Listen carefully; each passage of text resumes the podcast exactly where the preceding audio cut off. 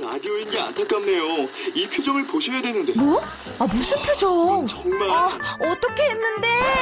KBS 라디오 7개 채널에서 제공하는 최고급 정보들을 사진과 기사 그리고 영상으로 확인하실 수 있습니다. 읽는 라디오 KBS 라디오 홈페이지 라디오.kbs.co.kr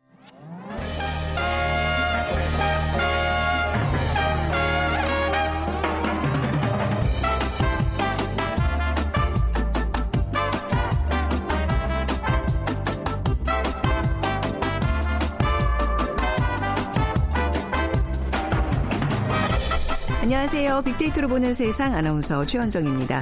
요즘 취업 준비생, 취준생들이라 그러죠. 준비할 게 참 많습니다. 외국어를 비롯해서 경쟁력을 갖추기 위한 스펙 쌓기에 분주하죠. 앞으로는 이것도 하나 추가되지 않을까 싶어요. 바로 전화 기술인데요. 요즘 전화 받기를 두려워하는 전화 공포증, 콜 포비아에 시달리는 젊은이들이 늘고 있다 그래요. 사무실에 오는 전화, 당연히 막내 신입사원의 몫이었던 시절이 있었지만 SNS와 문자 메시지에 익숙해진 젊은 층들은요. 누가 걸었는지 모르는 그 낯선 전화를 선뜻 받는 사람이 없다는 겁니다. 상황이 이렇다 보니까 선후배 사이에 갈등까지 하게 되고요. 젊은 직장인을 겨냥한 전화 잘하는 법을 가르치는 학원까지 생겨나고 있다고 하네요. 자, 잠시 후 세상의 모든 빅데이터 시간에 일상에서 음성 통화를 거의 사용하지 않거나 통화 자체를 두려워하는 통화 공포증, 콜포비아에 대한 얘기 나눠보고요. 이어지는 2030 핫트렌드 시간에 중간고사라는 키워드 빅데이터로 분석해 보겠습니다. 오늘 빅퀴즈는요. 이런 기억들 다들 있으시죠? 수화기 너머로 동전 떨어지는 소리를 들으며 안타깝게 대화를 나누던 추억. 1962년 설치된 이래 30년 넘게 사람들의 마음을 전해줬는데요. 거리마다 골목마다 자리 잡고 있던 이것. 1990년대 말 15만 대를 정점으로 점점 휴대전화에 그 역할을 내주고 있는 상황입니다. 그래도 동전을 들고 긴 줄을 섰던 이것에 관한 추억은 마음 한켠에 따뜻하게 자리 잡고 있는 것 같습니다. 최근 다양한 변신을 시도하고 있는 이것 무엇일까요? 어, 저도 최근에 길 가다가 우리 10살짜리 아이가 엄마 저거는 뭐야? 물어보더라고요. 근데 마치 옛 유물처럼 자리 잡고 있는 그것을 설명하는데 어, 시대 차이, 세대 차이를 좀 많이 느꼈 습니다. 자, 1번 긴급전화, 2번 전보, 3번 삐삐, 4번 공중전화. 방송 들으시면서 정답과 함께 여러분들의 의견 기다리겠습니다. 따뜻한 아메리카노 모바일 쿠폰 당첨되신 분께 드릴게요. 휴대전화 문자 메시지 지역번호 없이 샵 9730 짧은 글은 50원 긴 글은 100원의 정보 이용료가 부과됩니다.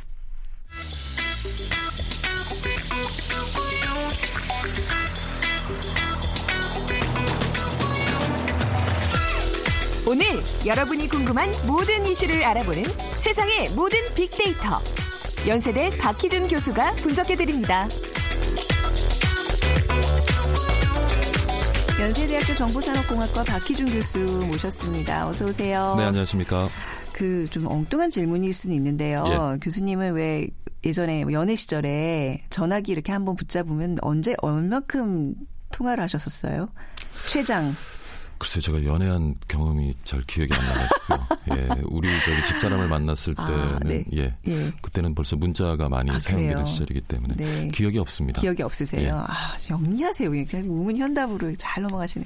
아, 그러니까 예전에는 저희는 수화기가 뜨거워질 때까지 제가 들은 얘기를 좀 해드리면 그 연애할 때 밤새도록 이렇게 전화기를 붙잡고 그러다 보니까 귀에 이렇게 쥐가 나기도 하고 그죠? 그 전화기를 또 이렇게 소근소근 얘기를 하다 보니까 아, 굉장히 네. 전화기를 이렇게 볼에 밀착시키잖아요. 네. 그러다 보니까 볼에 자국이 남기도 하고 그렇죠. 네. 예, 그다음에 이렇게 볼에 또 땀이 나기도 하고 그런 경험을 한 친구들의 얘기는 간혹 듣긴 들으셨어요. 했습니다. 예. 네, 제가 잠시 고개를 돌려서 한참 웃었습니다. 근데 이제 요즘 젊은이들은 그 분명히 이제 그런 전화 문화랑은 거리가 멀어지는 것 같아요. 전화 받기를 아예 꺼려하는 폴, 콜, 포비아, 그 공포증 같은 게 이제 생겨나는 사람들이 있대요. 그렇죠. 네. 신조어죠. 네. 어, 콜포비아라고 그래서 이제 통화 공포증을 앓는 그런 인구들이 늘어나고 있다는 얘기인데 얼마 전 일간지에 소개된 택배 기사의 푸념을 한번 소개를 해드릴게요. 어, 택배 기사 안모 씨가 이제 최근 물건을 배달하다가 고객과 말다툼을 한 사례인데요. 네. 택배 상자에 적힌 주소가 잘못되었던 거예요. 그래서 네. 고객한테 전화를 했는데 통화 연결음이 한두 번 가다가 끊깁니다. 그런데 고객으로부터 돌아온 거는 답신 전화가 아니라 누구시냐는 문자, 문자 메시지였던 메시지. 거죠. 아. 그래서 택배 기사가 어, 택배 기사라고 대답을 하고 어 그 다음에 이제 주소가 잘못됐다고 했더니 계속 전화는 받지 않고 음. 문자를 통해서 그 지점으로부터 집까지 찾아오는 네. 그 길을 알려줬던 거죠. 그래서 어, 택시 기사분은 굉장히 택배 바쁜 기사분, 예, 네. 택배 기사분은 네. 굉장히 바쁜 시간에도 불구하고 그러니까 이런 말씀을 하셨어요. 전화로 설명하면 1분이면 될걸 네. 문자로 설명을 받는 통에 10분 넘게 아. 길을 찾는데 시간을 허비했다. 요즘 젊은이들은 왜 이렇게 전화를 받지 않고 전화를 하고자 하지도 않는지 모르겠다. 뭐 음. 네. 이런 푸념을 어, 늘어놓은 것이 이제 아. 예, 신문에 일간지에 소개가 됐는데 네. 근데 그 한국 인터넷 진흥원 작년 조사입니다. 조사에 따르면은요. 스마트폰 이용의 목적이 전화가 아니라 음성 통화가 아니라 채팅이나 메신저라는 응답이 79.4%였어요. 음. 그러니까 지금 스마트폰을 우리가 사용하는 사람들 전화기이지만은 전화를 하는데 사용하기보다는 채팅을 하거나 메신저를 주고받는데 네. 주로 사용하는 것으로 나타났습니다. 저도 어느 순간부터 일종의 이런 뭐 포비아 공포증까지는 아니지만 조금 꺼리는 그런 경향이 좀 나타난 것 같아요. 그러니까 이제 오히려 전화기에 아는 사람 이름이 뜨고 전화가 오면 그걸 안 받아요. 나중에 예. 문자로 처리할 수 있으니까. 근데 이제 모르는 전화 같으면 이렇게 또 중요한 전화 같아서 이렇게 받게 되고 뭔가 음 대화를 나눈다는 건 감정 소비가 좀 있는 거잖아요. 예. 그리고 이렇게 뭔가 절제되지 않은 말을 해서 실수를 하면 어떤가. 근데, 근데 이제 문자 같은 경우는 쓰고 지우고가 가능하니까 저도 약간 문자가 더 편해지는 것 같아요. 그런 이유 때문일까요? 그러니까 SNS에 네. 올라온 글 들을 살펴보면 대부분 20대, 30대 이제 젊은 분들이 어떤 네. 글을 남기냐면 직장에서 상사로부터 업무 지시를 받을 때나 네. 업무 보고를 할 때는 절대 전화로 하지 마라. 되도록이면 문자나 메신저를 통해서 해라. 왜냐하면 뒤에 가서 다른 말을 할 경우가 아, 참 맞아요. 많다. 네네네. 그래서 그런 것도 지금 지적하신 것처럼 하나의 예, 이해가 될 음. 수 있는 것 같고요. 요즘 이 30대 분들의 얘기를 들어보면은 전화를 하기 전에 특히 이제 업무 관련된 전화를 하기 전에는 어, 이렇게 대본처럼 네. 어떻게 상대방이 어떤 말을 하면 어떻게 응대를 하고 이렇게 아. 시나리오를 만들어 갖고 네. 대본처럼 정리를 한 다음에 그 통화 알고리즘이라고 얘기를 한답니다. 그래서 그러한 것들을 정리해 놓은 다음에 전 화를 하거나 전화를 받는 경우가 많고요. 음, 네. 그리고 대부분 이제 직장 생활을 하다 보면 우리가 휴대폰에는 누군지 그 전화 건 분의 이름이 뜨지만 네. 에, 직장 전화 같은 맞아요. 경우는 그렇지 않은 경우가 그렇죠. 많잖아요. 네. 그러니까 이제 더 전화를 받는데 좀 공포감을 느끼고요. 네. 그러니까 그 모르겠어요. 그러니까 아까 말씀하신 것처럼 대화 중에 어떤 실수가 나중에 자기한테 불이익이 될까 하는 염려도 있는 음. 네. 것 같고 그다음에 자꾸 대화를 하지 않다 보니까 어, 대화를 전화 통화를 통해서 해야 될 말을 음. 놓칠까 봐 또 그러는 경우도 있는 것 같고 하여튼 이런저런 이유로 해서 특히 20, 30대 젊은 층들은 최근에 어. 전화하는 것을 기피하는 것 같습니다. 저희가 제가 입사했을 때가 이제 2000년도였는데 그때만 해도 사무실에 이렇게 앉아가지고 전화 벨 소리가 띠르륵 두 번 울리기 전에 받는 게 그렇죠. 이제 저희 약간 문화였었어요. 예. 그럼 이제 별별 전화들이 다 오거든요. 뭐 어떤 어르신께서는 뭐 두고 아나운서 복장이 뭐 어떻고 뭐 말투가 뭐 마음에 안 들고 아이 어르신 제가 잘 전하겠습니다. 네네 감사합니다. 네 KBS 아나운서 이용해 주셔서 감사합니다. 제가 매번 그렇게 전화 를 받았는데 예. 요즘은 그런 전화 오면 안 계시는데 그리고 뚝 끊어버리게 되더라고요. 그러니까 뭔가 저도 이 전화에 대한 매너도 좀 없어진 것 같고 안 계시는데요. 네. 그 정도도 다행이고요. 예. 요즘 이제 직장에서 또 4, 50대 분들 얘기를 들어보면 이전에는 말씀하신 것처럼 직장으로 전화가 걸려오면 대부분의 막내급 사원들이 반사적으로 네. 전화를 받게 되는데 최근은 눈치만 보고 전화를 받지 않는다는 거예요. 그러다 네. 보니까 4, 50대 이제 간부들이 전화를 받는 어. 상황이 종종 발생하게 되고요. 그러다 보니까 이 전화 때문에 에, 사내에서 음. 어떤 세대 간 세대 간의 갈등도 최근 생긴다고 합니다. 네, 그래서 저희는 이제 왜 한국어 관련 문의 전화가 많이 오는데 예. 그 문의 전화를 저- 성실하게 답변한 사람들은 상금 같은 거를 주기 시작했어요. 음. 그렇게 해서라도 좀 전화를 천친절히 받는 그 캠페인을 지금 벌이고 있는데 글쎄요, 근데 잘 전화를 받는 게 중요하죠. 그래서 이제 젊은 직장인들을 겨냥해서 전화 잘하는 법 가르치는 학원까지 생겼다고요. 참 이 대한민국 학원계의 끊임없는 혁신 네. 정말 좀 높이 살만한데요. 뭐 이런 일들이 이제 벌어지다 보니까 결국에는 에, 전화를 잘 받는 법, 음. 전화를 에, 받을 때 예절 등을 가리키는 그런 이제 학원들이 생겨나고 있고요. 네.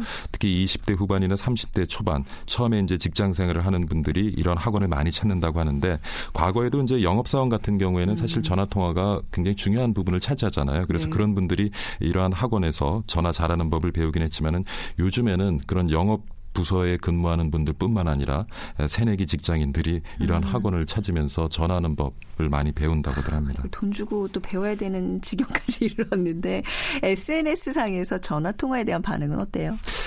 제가 뭐 지난 게 며칠간 SNS 그 올라온 글들을 이렇게 쭉 살펴보니까 네. 전화 통화에 대해서는 굉장히 다들 부정적인. 네. 왜요? 아 그래요? 그러니까 올라온 오. 글 제가 아까 그 이유를 말씀드린 것이 결국에는 너무나 오랜 시간 동안 지금 음. 이제 10대 20대들은 스마트폰을 통해서 문자를 주고받고 메신저를 주고받는데 익숙해져 있기 때문에 음. 네. 전화를 한다는 자체 그 자체만으로도 굉장히 스트레스를 받는 것 같고요. 음. 그리고 전화를 통해서 대화를 나누는 경우가 적어지다 보니까 네. 전화로 통해서 어떻게 누구와 소통을 해 나가야 될지 네네네. 그래서 자기가 진짜 얘기하고 싶은 것도 전화로 하면 못 하는 경우가 생기고 뭐 그런 경우들이 생기면서 결국은 전화에 대해서는 대부분 부정적인 어. 글들이 많이 올라오는 것 같아요. 의외나 요즘 젊은 세대들이랑 대화하다 보면 말 참 조리 있게 잘하는데 왜 전화기를 들으면 그 말주변이 이렇게 근데 줄어들까요? 제가 처음에 네. 이제 고등학교를 마치고 미국에서 에, 대학생을 할때 네. 제가 영어를 처음 배우기 시작할 때를 이렇게 기억을 더듬어 보면 사실 얼굴을 보면서 대화를 하면 네. 이 대화하는 그 장소의 분위기도 있고 서로 표정도 볼 수 있고 몸짓도 볼 수 있고 맞아요. 그래서 네네. 사실은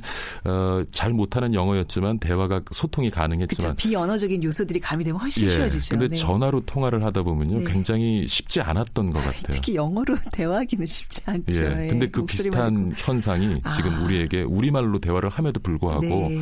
어, 자주 어떤 그런 대면 소통이 줄어들다 보니까 어. 이러한 현상들이 지금 나타나고 있는 것 같습니다. 그렇군요. 그리고 이제 이게 전화로 계속 이제 꺼리다 보면 이게 습관이 돼서 이제는 더 이렇게 클릭 한 번으로 할 수 있는 문자나 이런 거에 더 치중을 하게 되는 것 같아요.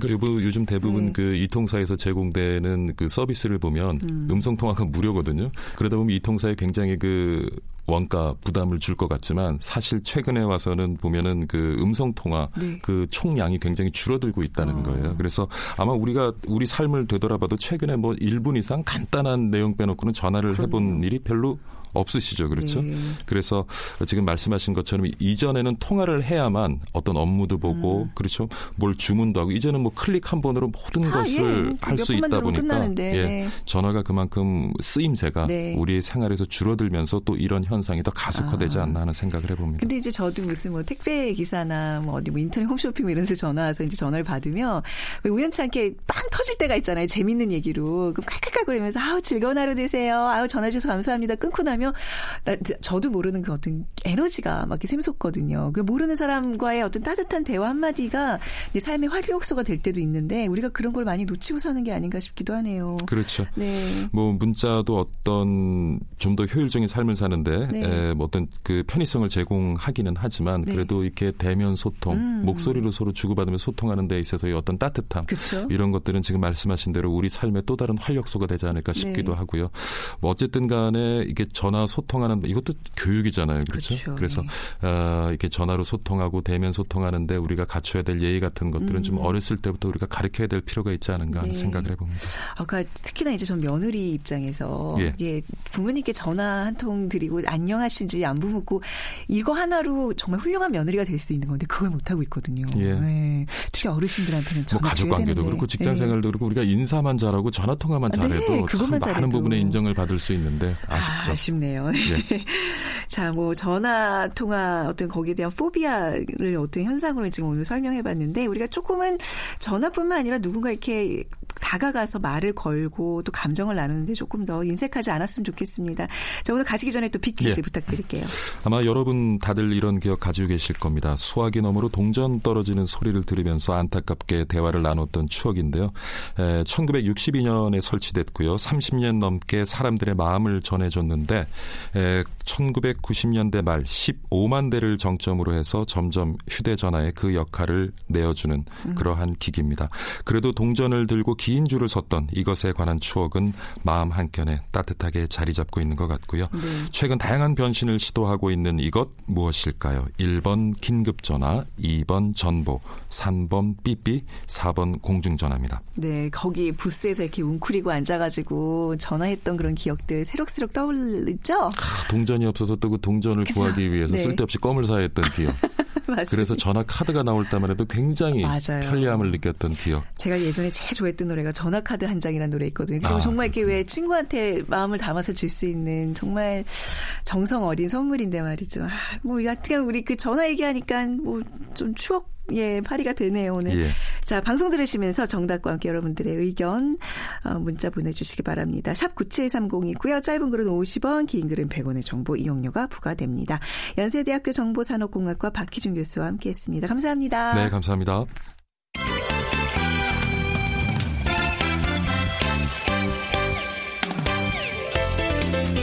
빅데이터가 알려주는 2030 핫 트렌드. 빅커뮤니케이션 전민기 팀장이 분석해드립니다. 네, 2030 핫트렌드 전민기 팀장과 함께하겠습니다. 어서 오세요. 네, 반갑습니다. 전민기입니다. 어, 요즘 그 대부분의 대학들이 중간고사 치르는 기간이죠. 그렇죠. 예. 우선 저는 중간고사, 뭐 기말고사 이 단어만 들어도 솔직히 말씀드리면 가슴이 턱 막혀요. 아, 그렇죠. 학교 다닐 때도 그렇게 싫었는데 네. 아이들 이게 이제 하는 거 보면 너무 불쌍해 보여요. 근데 뭐 어쩔 수 없이 또 이제 뭔가 평가는 있어야 되니까 평가란 과정을 우리가 놓쳐서는 안 되니까 SNS의 반응은 어떤가요? 그 일단 우, 저희 때도 사실 시험하면 말씀해 주신 대로 좀 답답함을 네. 많이 느꼈잖아요. 근데 요즘 아이들이 느끼는 어떤 그 스트레스는 더 심하다라는 거죠. 그러니까 이게 한번 망치면 마치 나의 스펙에 큰 흠이 가는 그런 상황이니까 더 그렇죠. 느껴져요. 그래서 거기서부터 유발되는 여러 가지 현상들이 네. 있는데 일단 지난 석 달 동안 한 25만 3,644건의 언급이 있었고요. 연관어를 보더라도 성적, 시험, 학점, 기말고사를 중간고사 끝나자마자 또 바로 어, 걱정을 음, 했고요. 네. 좋은 결과, 스트레스 이런 단어가 보였거든요. 성적과 결과에 대한 어떤 연관어가 대다수였고 인터넷 포털 사이트에서도 어, 중간고사를 치면은 연관어로 뜨는 것들이 학점 잘 받는 방법, 음. 교수님 성향 파악하기, 뭐 족보. 이거는 교수님 성향 파악하기. 네. 결과를 얻기 위한 어떤 방법에 네. 지금 집중하고 있는 그런 모습이거든요. 네. 그리고 스트레스에 대한 통계청의 자료를 봐도 학생들의 스트레스 유발 원인 1위가 음. 이 시험이라고 합니다. 그러니까 우리 아이들 대학교 때 물론 시험 기간에는 스트레스 받는 게 당연하지만 네. 어, 우리가 느꼈던 그런 압박의 정도를 넘어선 넘어서죠. 게 아니냐 예, 그런 생각입니다. 음, 뭐 그게 옳다는 건 아닌데 저희 때만 해도 학점이 그렇게 큰 뭐 인생에 영향을 주는 부분은 아니었거든요. 맞아요. 그래서 네. 이제 학교 입학하면 어 누가 더 한번 좀 세게 학점을 못 받나 거 약간 음. 훈장처럼. 뭔가 이런 네. 것도 있었고 근데 요즘은 그러면 큰일 나죠. 큰일 나는 거죠. 예. 그 1, 2학년 때는 저희 네. 같은 경우도 사실 놀아서 뭐, 네. 뭐 이- F도 받아보셨어요? 네. 저 F 받아봤어요. 아 그래요. 그래서 F가 두 개 되면 뭐 쌍권총이다. 예. 뭐 쌍권총 차봤냐. 뭐 이런 아, 얘기들을 하고 맞아요. 그랬는데 이제 아마 지금 대학가에는 그런 얘기 없을 거예요. 그러면 안 되고 요즘에는 예. 뭐 평점이 뭐 4점은 넘어야 어. 디 취업하는데 도움이 된다고 하니까 네, 예, 그래서 굉장하죠. 아무래도 시험이라는 게 이제 뭐 우리는 벼락치기 위주였는데 요즘은 오래 있죠. 전부터 준비를 한다면서요. 예, 그래서 오픈 서베이 설문조사를 봤더니 대학생들 중 과반수가 시험 1, 2주 전에 중간고사 시험 준비를 시작한다고 응답을 했고요. 한 달에서 3주 전에 시작하는 부지런한 학생들도 5명 중에 1명꼴. 한 달, 전- 예. 한달 전이요. 와. 반대로 4명 중 1명은 네. 뭐 그래도 아직까지 시험 3, 4일 전에 네. 심지어는 하루 앞두고 벼락치기 공부를 하는 학생들이 있는데 그러다 보니까 요즘 음. 어, 나타나는 현상이 벼락치기 하는 학생들이 그 ADHD 치료제가 있거든요. 네, 있어요. 맞아요. 수능생들도 그렇고 네네. 지금 이거를 많이 복용한다고요. 그래서 어. 이게 섭취를 했을 때 순간 반짝하고 집중력을 높아주는 맞아요. 효과가 네네. 있다고 하더라고요. 네. 그 지금 여기에 대한 지금 부작용도 상당할 것 같고 그리고 에너지 음료를 음. 아. 너무 많이 마십니다. 그래서 어, 어떻게 보면은 커피보다 카페인 함량이 뭐 한 20배, 30배 많은 이런 네. 음료들을 마시면서까지 벼락치기를 하고 있는 그런 어, 모습입니다. 내 건강을 담보로 이 네. 학점이 이렇게 신경을 쓰는 아, 이런 거는 뭐 이런 부작용이라고 봐야 될 텐데 전체적인 사회적인 아유 좀 마음이 안 좋네요. 근데 대학생들은 요즘 어떤 장소에서 공부를 해요? 근데 저희 때는 도서관 아니면 집이었죠. 예, 예, 예. 그 지금도 그런 현상은 뭐 비슷합니다. 도서관이 44%, 집이 38%. 근데 요즘엔 이제 카페에서 공부하는 학생들도 거의 10% 가까이 되거든요. 최근에 가- 카페 한번 가봤더니 그냥 이렇게 도서관처럼 아예 가운데가 돼, 돼 있더라고요. 그 저는 그 집중이 될까 싶은데 네. 거기서 공부하는 학생들도 꽤 많고 그리고 독서실 돈 주고 가는 네. 6% 정도 되는데 어 시험 기간이 되면 사실 도서관 같은 경우는 자리가 꽉꽉 차기 때문에 뭐 예약 전쟁이 또 네네. 벌어지기도 하고요. 뭐 말씀드린 대로 누군가는 좀 조용한 환경이 좀 숨막히기 때문에 카페에서 하는 사람도 있고 뭐 따라서 아무 장소에서나 공부하는 것보다는 어떤 본인들이 잘 맞는 곳또 어떤 장단점을 비교해 보고서 적합한 장소를 뭐 택한다고들 하고 있습니다. 네. 보니까 뭐 이제 실제로 대학생들이 공부할 장소 선택하는 기준들이 굉장히 다양한 요소들이 고려되네요. 네, 재밌더라고요. 조용한 네. 곳이 일단 36.5%. 음. 저는 사실 늘 조용한 곳 찾아다녔었는데 네. 재밌는 게 경쟁 의식이 생기는 곳이 26%예요. 네. 어, 또래 경쟁- 또래 이제 학생들이 있는 곳. 네, 음. 그래서 경쟁 상대를 일부러 찾아가지고 네. 다른 사람들이 공부하는 모습을 보면서 어, 자극을 받는 사람들 그리고 중얼거리면서 말할 수 있는 곳을 찾는 사람도 11% 정도 되고요. 아, 학습 도움을 받을 수 있는 곳 8.8%, 네. 그리고 억지로라도 해야 하는 곳 7.2%, 기타가 10.5%거든요. 네. 뭐 아직까지는 조용한 곳을 많이 선호하는 모습이긴 한데 뭐 역시나 우리 젊은이들 다양한 개성을 반영한 그런 결과들을 볼 수가 있었습니다. 그래도 뭐 이제 일단 도서 관이 가장 장점이 많다고 봐야죠. 그렇죠. 뭐 네. 조용한 분위기로 집중이 잘 되고 또 모두 공부하는 모습 보면서 약간 아 쉬고 싶다가도 내 친구가 공부하는 음. 그렇죠. 모습 보면 경쟁 심리가 생기니까 그런 장점이 있고 단점이라면은 또 너무 답답함을 느낄 수가 있거든요. 그래서 앉아가지고 뭐 다른 생각한다거나 그리고 또 뭔가 소리를 냈을 때 좀 따가운 눈총도 쏟아질 수 있다는 거 뭐 이런 것들은 좀 주의해야 할 점으로 지금 학생들 사이에서 꼽히고 있습니다. 네, 저는 주로 집에서 많이 했던 것 같아요. 물론 이제 유혹이 많은 곳이 긴 하지만 네. 맞아요. 그거를 다 이겨내고 했습니다. 그게 라고, 단점입니다. 라고 얘기하면 우리 엄마가 웃으시겠죠? 그래서 예. 뭐 잠이 많거나 그런 네. 친구들은 뭐 거기 씻고 왔다 갔다 하면 또 한 두세 시간 훅 가니까 네. 편안하고 이동 시간이 들지 않기 때문에 한다. 뭐 나갈 준비할 필요도 없고 소리를 내도 되고 내용을 뭐 음독하거나 녹음해도 되고 영상 네. 파일도 볼 수 있기 때문에 집이 가장 편하다는 사람들이 제- 가장 많았는데 아까 말씀해 주신 대로 이 편안하다는 것은 양날의 검이 될 수가 있죠. 네. 뭐 컴퓨터도 있고 TV도 있고 네. 간식도 있고 침대도 있기 때문에 음. 유혹 요소 가 많아서 의지 강한 사람 아니면은 좀 집중하기 힘들다라는 뭐 단점도 네. 있다고 합니다. 왜 학과 친구들 뭐 한 대여섯 명 불러서 같이 잠도 자고 식탁에 다 같이 앉아서 공부하고 뭐 이랬던 적도 있지 않아요? 근데 음. 결국에는 공부하는 시간은 몇 시간 안 되고 노는 시간이 더 많았던 것 같긴 맞아요. 알맹이가 얼마 없죠. 네. 예. 카페에서 공부하는 학생들이 늘어나고 있다고 그래서 이런 사람들한테 네. 카페에서 왜 공부하냐 물어봤더니 네. 적당한 소음이 오히려 또 집중력을 높여주고 또 즐거운 분위기 속에서 공부하는 게 의외 로 효율성이 있었다라는 이야기였고요. 그러니까 백색 소음을 즐기는 거군요. 예, 그리고 또 혼자 중얼거리면서 말하는 공부를 하는 것도 가능하다. 뭐 이런 이야기가 있었고 단점으로는 일단 돈을 써야 되잖아요. 음료나 네. 간식도 해야 되고 뭐 노래나 사람들의 스타 소리 같은 소음도 들리고 어떤 집중을 하는데 방해를 받을 수 있다는 건데 저는 사실 이게 가장 좀 놀라운 모습이었어요. 카페에서 공부하는 친구들 보면서 저도 그래요. 좀 예. 네, 저는 그 불가능한데 어쨌든 네. 요즘 친구들은 또 그런 여러 멀티태스킹에 좀 가능한 그런 네. 친구들이 아닌가 생각을 해봤습니다. 그러니까 아이를 데리고 어느 카페 갔더니 가운데가 쫙 학생들이 공부를 하고 있어요. 굉장히 네. 모습이 생경한데 우리 아이가 막 이제 철없이 막 큰 소리를 낼 때마다 조용해, 저희 형 뭐, 누나도 공부하고 있잖아. 그래서 아이를 다그치게 돼서 좀 개인적으로 굉장히 불편했거든요. 맞습니다. 네. 독서실, 그러니까 유료 독서실 말하는 맞아요. 거잖아요. 예, 독서실 이용하는 학생들도 늘어나고 있다고요. 저도 이제 수능 전에 독서실을 많이 이용했었는데 네. 여기도 뭐 도서관과 비슷한 환경이죠. 그리고 장소에 따라서 이동 거리가 적을 수 있는데 돈이 든다는 점. 음. 네. 그래서 사실 독서실보다는 도서관을 이용하는 학생들이 많은데 뭐 장소는 중요하지 않은 것 같습니다. 네. 본인들이 맞는 곳에서 더 집중 력 또 효율성을 높일 수 있는 곳을 찾아서 공부하는 학생들이 많다는 걸 알 수 있었습니다. 네. 요즘 졸업생들이 말하는 뭐 시험 잘 보는 요령 같은 게 이게 좀 전수가 되나요? 이런 게 네. 이제 저희 때도 선배님들하고 술자리 하면은 네. 뭐 여러 가지 이야기를 좀 들을 수가 있었는데 어, 교수님들한테 물어봐도 다들 시험에 집중하는데 음. 기본적인 것들을 놓치는 경우가 많더라고요. 그래서 네. 출석 같은 경우가 한 3, 40%를 좌우하기 때문에 성실하게 좀 강의를 듣는 게 어, 중요할 것 같고요. 어, 그리고 선배들이 이야기하는 가장 그 꿀팁 같은 경우는 시험 전 마지막 강의는 무슨 일이 있어도 참석하라는 얘기입니다. 그래서 네.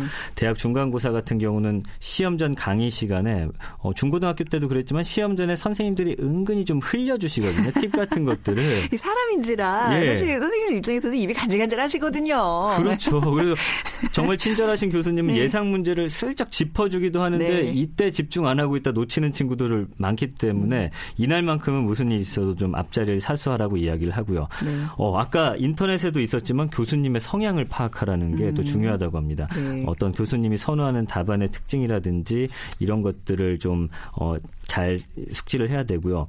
어떤 미사육 없이 핵심적인 내용만 들어있는 걸 좋아하는 교수님도 있고 좀 여러 개 이렇게 쓰면서 좀 내용을 좀 채우는 걸 좋아하는 교수님도 있기 때문에 이런 것들은 사실 선배들을 잘 적극 활용해야 하는 부분이거든요. 네.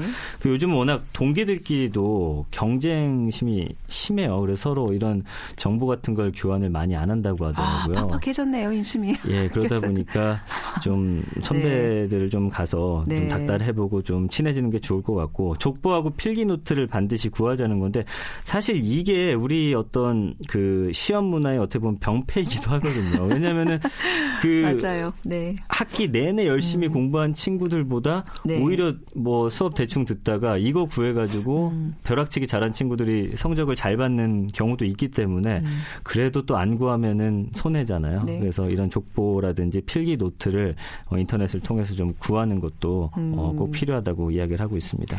야, 이렇게 열심히 준비했는데 뭔가 시험에 대한 불만, 그러니까 뭔가 성적이 기대했던 거 이상으로 나오지 않거나 뭔가 이렇게 공평하지 않게 나오면 굉장히 학생들의 불만이 클 것 같아요. 어떤 얘기들 하고 있나요? 그 통계청이 조사한 결과를 봤더니 대학생이 제일 불만을 가진 부분은 어떻게 이걸로 평가가 제대로 될까라는 음. 그러니까 제대로 평가할 줄 모르는 시험이라는 것이었거든요. 네. 그래서 뭐 암기형 문제라든지 단답형 문제, 그러니까 깊은 생각이라든지 내 의견을 표현할 수 없는 문제.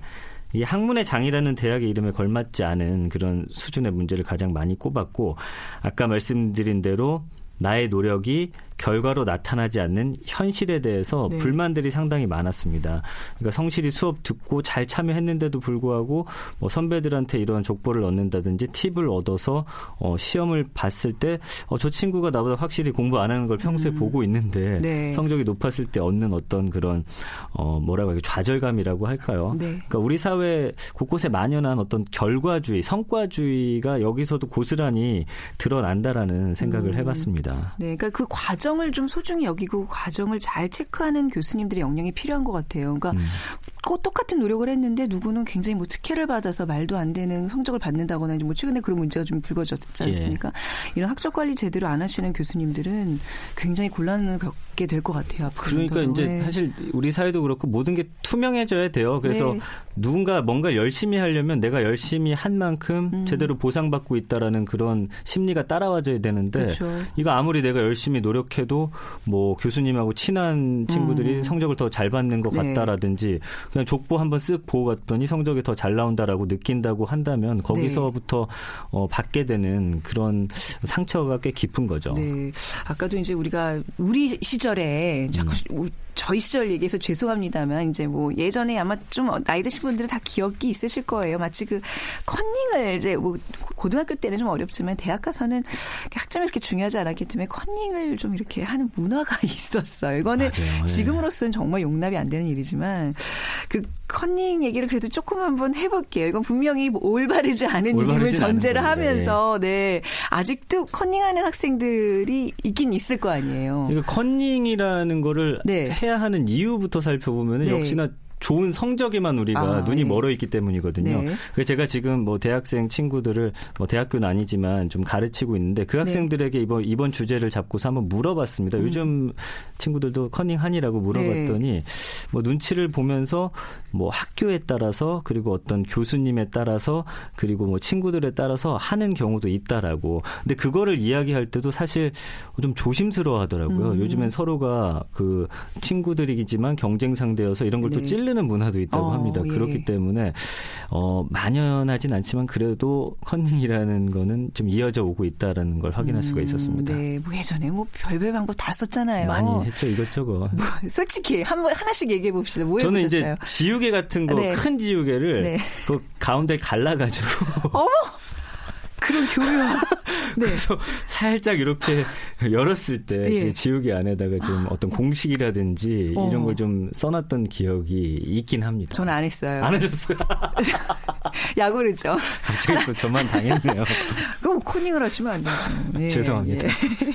아 근데 옛날엔 용납이 좀 되는 문화였다면 네. 지금은 이거는 분명히 남의 지식을 훔치는 일이잖아요. 그렇죠. 예, 우리 우리 학생 정말 정직한 방법으로 열심히 최선을 다해서 올해 또 중간고사 또 이어지는 기말고사까지 잘 치르시기 바랍니다. 오늘 중간고사에 관한 이야기 빅커뮤니케이션 전민기 팀장과 함께했습니다. 감사합니다. 고맙습니다. 오늘 빅퀴즈 정답은요 공중전화입니다. 당첨자는 홈페이지를 통해서 확인해 주시기 바랍니다.